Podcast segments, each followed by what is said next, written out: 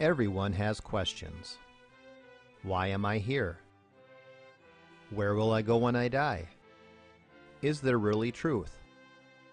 But not everyone has biblical answers. Welcome to the Pastor Study, a ministry of pastorstudy.org. Join us now as we study the Bible to draw closer to our Lord and Savior Jesus Christ. Here is Pastor Tom Brock.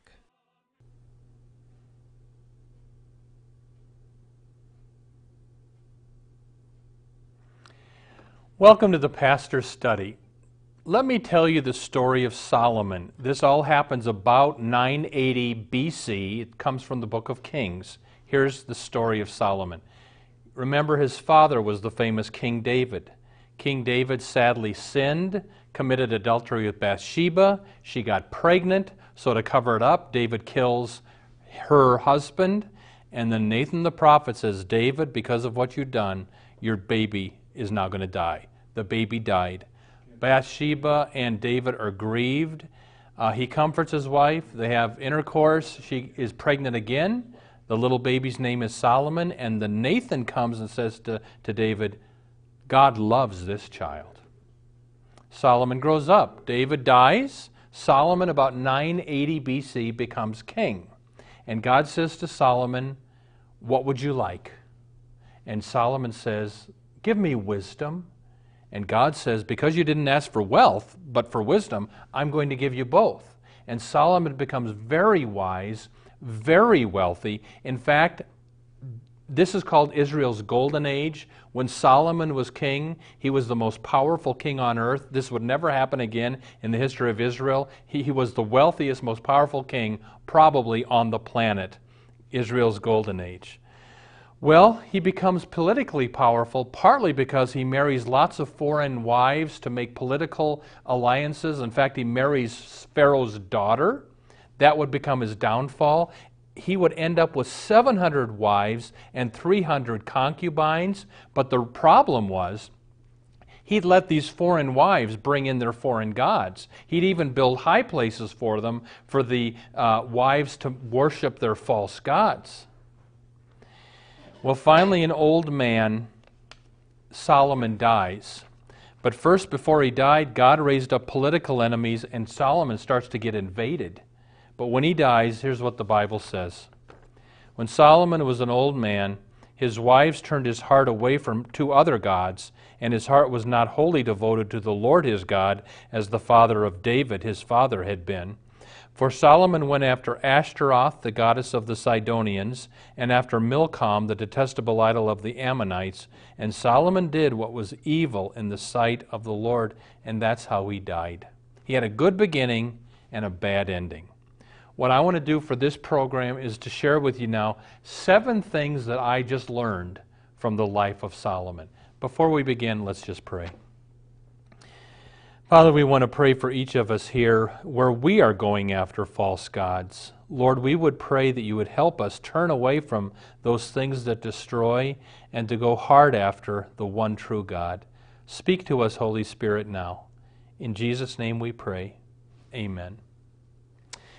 Seven lessons from the life of Solomon. Number one, lesson number one. After repentance comes grace.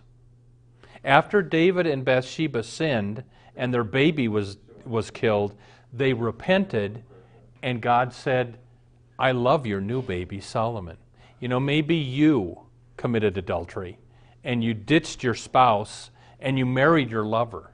Can God forgive that? If you will do what David did and say, God, I'm so sorry, I repent, please forgive me. If you turn to God asking His forgiveness, and maybe you need to apologize to your prior spouse, but if there's true repentance, God can forgive you. That's the first thing I learned from the story of Solomon. Second thing I learned from Solomon's life wisdom is better than wealth. God says, Ask for something, Solomon. He doesn't ask for money, He says, Give me wisdom. Wisdom is more important than money. In fact, later Solomon wrote many of the Proverbs. Here's what he wrote in Proverbs 3 How blessed is the man who finds wisdom and the man who gains understanding. For it is profitable more than silver, and its gain is better than fine gold. In other words, the most important thing in your life is to get wisdom, not to get money which is why I'm grieved by something smelly called the prosperity gospel. A lot of preachers on TV, some of your churches preach the prosperity gospel, that the reason Jesus came to earth was to save you from poverty and make you financially prosperous. That's baloney. The reason Jesus came to earth was to save you from hell and when I see some of these prosperity preachers on TV, it just grieves me. I, I, won't name him, but there's one, and he's always happy. And the reason Jesus came is to save you from, from, from uh, poverty, and he wants you healthy and wealthy, and put that smile on your face and be positive. You're going to get that better. It's all about money, money, money, money. That's not why Jesus came to earth. Wisdom is much more important than money. And we've got a very wealthy version of Christianity in America to fit our culture, and it's not from the Lord. I had a uh, old uh, preaching professor told me this story. He was asked to come give the final speech at a week full of banquets for this Christian uh, sports ministry. And so for like four nights, different preachers on four nights, and he was the fifth preacher on the fifth night. And he went to all the meetings, and, and the preachers got up and said, God is for champions, God is for winners, God is here to make you the best football team you can be, and it's all about winning and keep your. And, and my professor said, I was the last night. And he said, I got up and I preached. My message tonight is Jesus is for losers and he talked about the losers of the New Testament and how Jesus came to save them. He said afterwards, a woman came up to me with tears in her eyes saying, Thank you for what you preached tonight because I have a quadriplegic son at home and I was ready to kill myself after some of these, these messages. Thank you for saying that Jesus is for losers.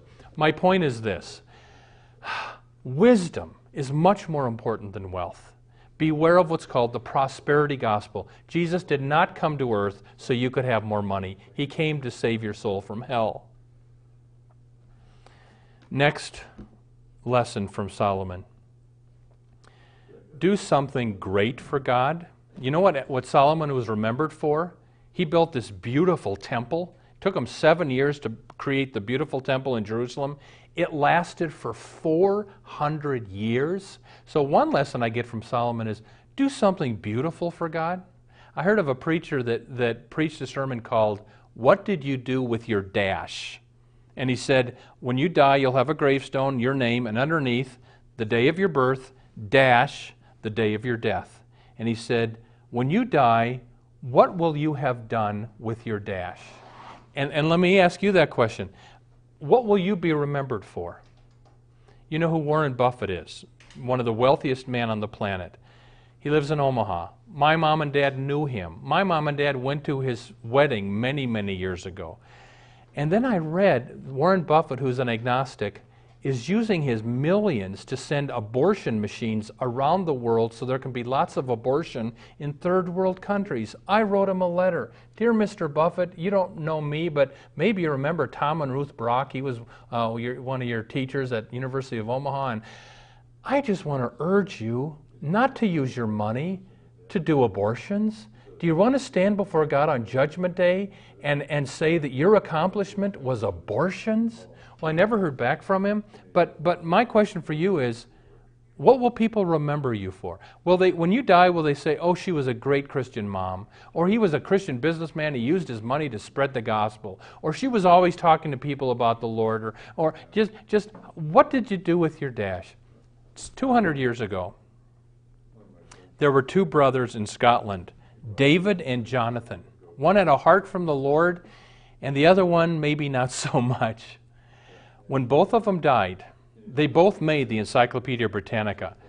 The one under David, famous missionary David Livingstone, Dr. Livingstone, I presume, long passage about all of the works he did and the, the, the Christian ministry he did. Well, his, his brother, John, also made it in. And what did it say? John Livingstone, lawyer, brother of famous missionary. How will people remember you? Next lesson from the life of Solomon.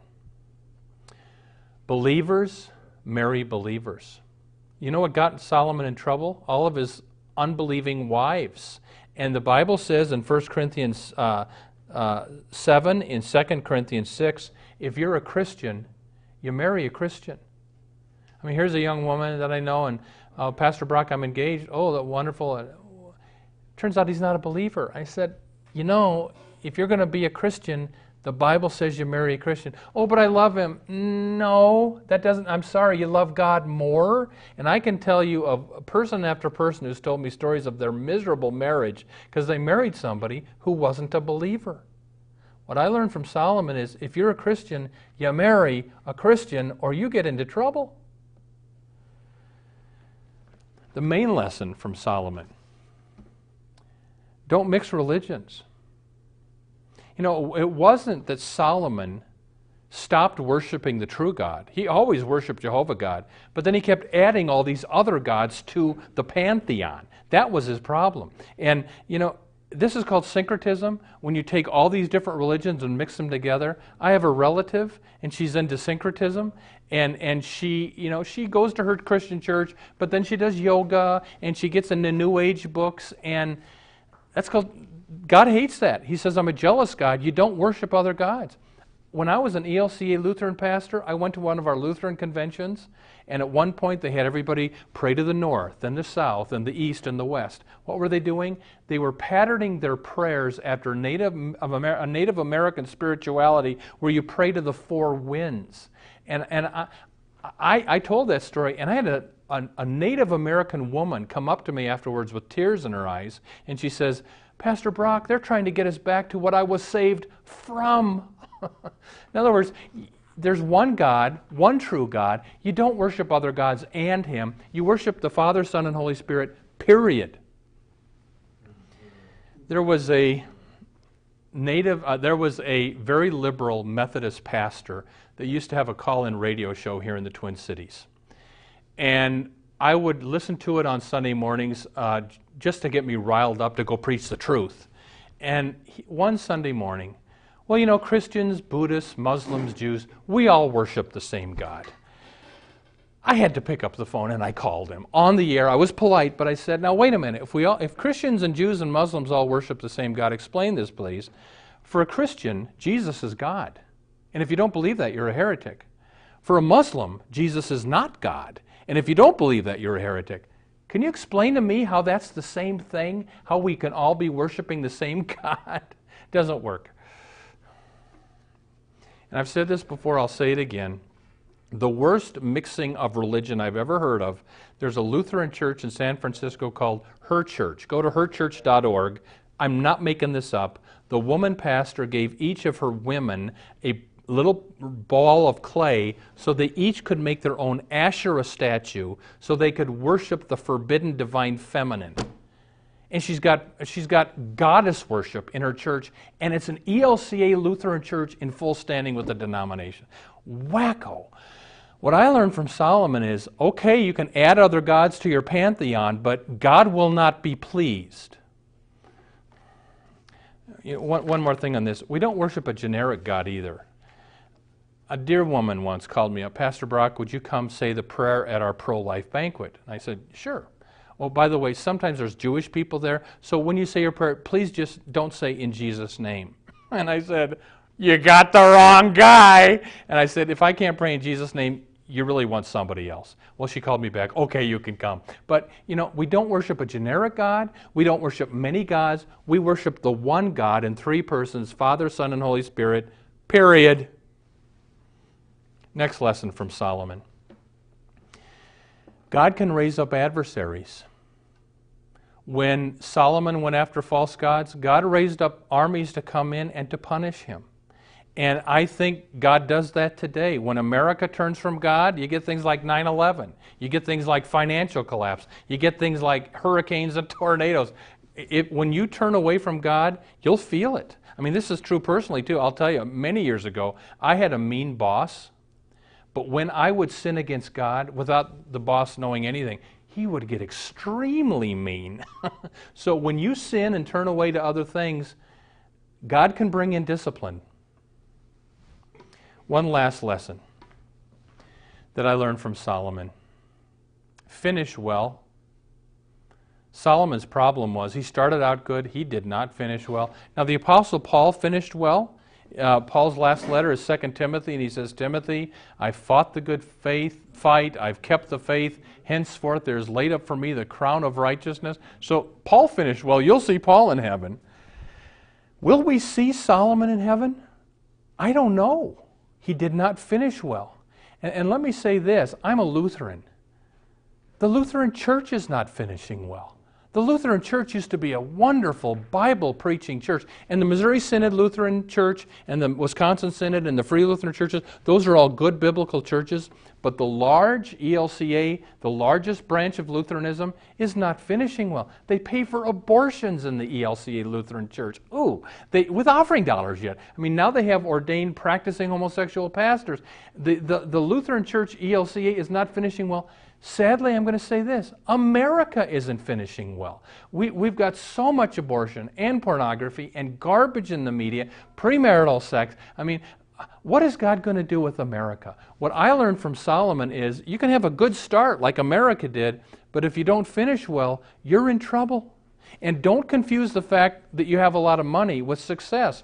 Solomon was not a success. Solomon was the richest man on earth, but he was a failure because he did not finish well. So let me just close by saying this. How are you finishing? Maybe you had a good start. Maybe you had Christian parents. Maybe you were raised Christian, but you've turned your back on the Lord. You need to finish well. You need to die with your faith in Christ if you're going to have a happy eternity. Amen. Welcome to the portion of the pastor's study where we now ask Pastor Brock to share with us his knowledge of Scripture and his insights to answer questions we have regarding the Bible, our Lord, and our everyday walk with Him. Pastor Brock, you said that uh, er, it, God forgave David and Bathsheba and gave them the child Solomon. So, can a person sin and still be blessed afterward? I mean, here's the thing, Jackie. Well, Pastor Brock, I'll just go ahead and divorce my wife and marry my lover because I know I can ask for forgiveness afterwards.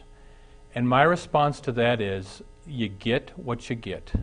Can God forgive us after we've sinned? If we truly repent and, and, and ask Christ for forgiveness, there's forgiveness. But you got to live with the consequences of your sin. I mean, Jackie, if you go rob a bank and you truly repent, will God forgive you? Yes, but you've got to go to jail for six years. Can you uh, uh, divorce somebody and marry somebody else, and can God forgive that? Yes, but you may have horrible thorns in your marriage because of what you've done. So the reason we don't sin is because it hurts us. So is it okay to remarry after you've been divorced? Uh, the way I read the Bible, pastors are different on this. You got every. In fact, I was just counseling somebody recently about this, and I, I told he's thinking of, of marrying a, a divorced person. I said, read Matthew 19, read 1 Corinthians 7. The way I understand those passages, if you get divorced, you should just stay single and live for the Lord. Now, if your spouse dies, then you're free. But as long as your spouse is, is alive, I would stay single for the Lord. Because Jesus said, Jesus said, if you marry somebody who's divorced, you are committing adultery. Now, I didn't make that up. Jesus said that. So you got to struggle with those verses. Okay, you were talking about people mixing various religions and that. Can you discuss some of the ways that people are doing that today? Yeah. Um, when you've got goddess worship in the Lutheran Church, what on earth is going on? And I've got to say it again herchurch.org. Check it yourself. This is an ELCA Lutheran church where they worship the goddess Sophia. What? And somebody complained to the Lutheran bishop out there saying, Why don't you clamp down on the church? His response was, Well, yes, they push the envelope, but when people drop in, they hear good Lutheran preaching. Can you imagine Martin Luther telling people to worship the goddess Sophia so they could be feminists? I don't think so, Jackie. So that's one way they try to get the feminist goddess worship in some of our denominations. Um, other ways, you know, I saw, I, I passed a church a while ago, big sign in the front, yoga.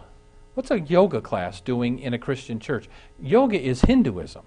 And well, yeah, but we don't incorporate the, relig- the religious part of it. How do you know? It's all based on becoming one with the ultimate uh, through yoga. You don't become one with God through yoga, you become one with God through Jesus Christ, period. Okay, you said a Christian should marry a Christian.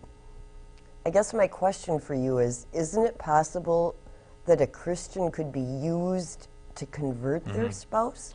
It's possible, but it, but uh, missionary dating normally doesn't work. I, I, will just tell you, you hear this again and again. Well, my, my fiance says he's going to start coming to church once we're married, and then he never does. And all I know, Jackie, it says if you're in the Bible, if you're a Christian, you marry a Christian, and no matter how much you love that person or you think you're going to turn him or her around, if they're still an unbeliever, you do not marry them. Yeah. You kind of hit on the prosperity um, gospel in that I guess if you trust in God, you will prosper financially and be healed, is what they're saying, isn't Mm-hmm, it? Is there any truth in the prosperity gospel? Actually, gospel? I, th- when I, there is some truth in the prosperity gospel. Jackie, let's say that you've got a drinking problem. You come to Christ. You get, you go to AA. Your your life starts to clean up. You can hold a job, and you start prospering financially. That's the Lord that's helping you do that. But there's the the evil of so there is some truth to the prosperity gospel, and God is a healing God. He is a merciful God, but you know, think of all the Christians on our planet that are dirt poor. Is something wrong with their faith? I don't think so. Again, I don't think Jesus died with any money. I don't think the Apostle Paul probably died with hardly any money. And, and so there's, it's an extreme teaching. So is that where the prosperity gospel is wrong then? The go- prosperity gospel is wrong in that it says if you believe God hard enough, you're going to get money. If you believe God hard enough, you're always going to be healed. And uh, and again, I believe in healing, Jackie. Uh, uh, James 5, get healing with the anointing with oil from the elders of your church. Read James 5. We believe in healing. Jesus healed a lot. But sometimes God takes people home. You know, uh, Timothy, take a little wine for the sake of your frequent stomach ailments, says Paul. He doesn't say name it and claim it. Doesn't say where's your faith. He says take your medicine. So, and it says in the Old Testament, now when Elisha became ill of the illness of which he was to die, Elijah raised people from the dead. We don't think something was wrong with his faith, but God took him home through an illness. So the, the problem with the prosperity gospel, it, it feeds right into American materialism, and it's off. It's imbalanced. Okay, when you were talking about the Her Church and things like that, and the ELCA and their response to people complaining, um, where did the leadership go that was the old Lutheran Yeah. Church? Bit- The old Lutheran church that your grandma and I, m- your grandma and my grandma would never believe that the ELCA has become what it is. I mean, they would say, You're kidding. And what happened bit by bit, they stopped believing parts of the Bible. And because they thought they were enlightened. And so now uh, Romans 1, I guess, doesn't apply anymore to homosexuality. And the fifth commandment, thou shalt not kill, well, it's still a woman's choice. It's a, you know, bit by bit, they left the authority of Scripture, and you've got what you've got when you leave the Bible. Okay, can you talk a little bit about um, Islam? Yeah. Is militant Islam God's punishment on America? It seems You like- know, I'll, I'll, uh, my opinion is, yep, and I'll tell you why. When the Jews in the Old Testament would go after false gods, he'd raise up the Assyrians, and they'd, they'd attack. And then they'd repent, and then they'd go after false gods, and he'd raise up the Babylonians, and they'd attack. I think because America is largely turning its back on God, uh, God is raising up enemies now for America. That's my opinion. And are the enemies going to be the death of America, do you think? I don't know. I don't know, but how long can you spit in God's face and get away with it? I think God has been extremely patient. Jackie, I'm surprised we haven't had more 9 11s given our direction. Okay, you talked about Solomon was led astray by his many wives. What are some things that lead Christians astray Mm-hmm. today? Okay? I think the main thing that leads Christians astray today and the whole culture is the media. All these TV talk shows, Jackie, where they've got lesbian couples, and then they've got uh, uh, homosexual couples on the sitcoms, and then you've got just, you know, I don't have cable TV, just regular TV in my house. It's becoming pornographic. Regular TV is. And cable TV can be from hell. So, what I think is le- leading people astray in America uh, largely is the media. And I know one pastor who said he calls it eternity denying entertainment, meaning we watch all these shows about you know Britney Spears and you know all these people, and you would never dream there's an eternal heaven and an eternal hell because the devil keeps us busy thinking about stupid stuff that doesn't matter at all. But if that's the way that the TV programs are being programmed, what do you do to get your family away from Mm-hmm. that? Well, I think I think you set a time. We're going to watch three hours of TV in the next three days, or however you want to put it. But just say we're going to we're going to circle what we're going to watch, and we're going to turn the thing off. And I, I got to admit, Jackie, I need to do that myself more. I have a problem watching too much television, but I think we need to discipline ourselves. And then I think we also need, especially if you've got kids that have a, an iPhone and they can get anything. I mean, my friend told me about catching his seven year old daughter watching hardcore pornography. Then he looked at the history. She had done it for like six hours in a row. You've got to somehow put filters on your stuff and your kids' stuff so you don't get into that stuff. Okay, Pastor Brock, we're down to the last minute of our show, Okay. and I think we should probably give a little bit of update about what's happening Sure. with the pastor study Yeah. and your Yep. ministry. Great. Well, hi, everybody. Where are we? Um, you know, if you would pray for our ministry, we've got the funds to keep doing this national ministry uh, locally in Minneapolis and then nationally now on DirecTV and Dish Network. We got the money to do it uh, for just a few more months.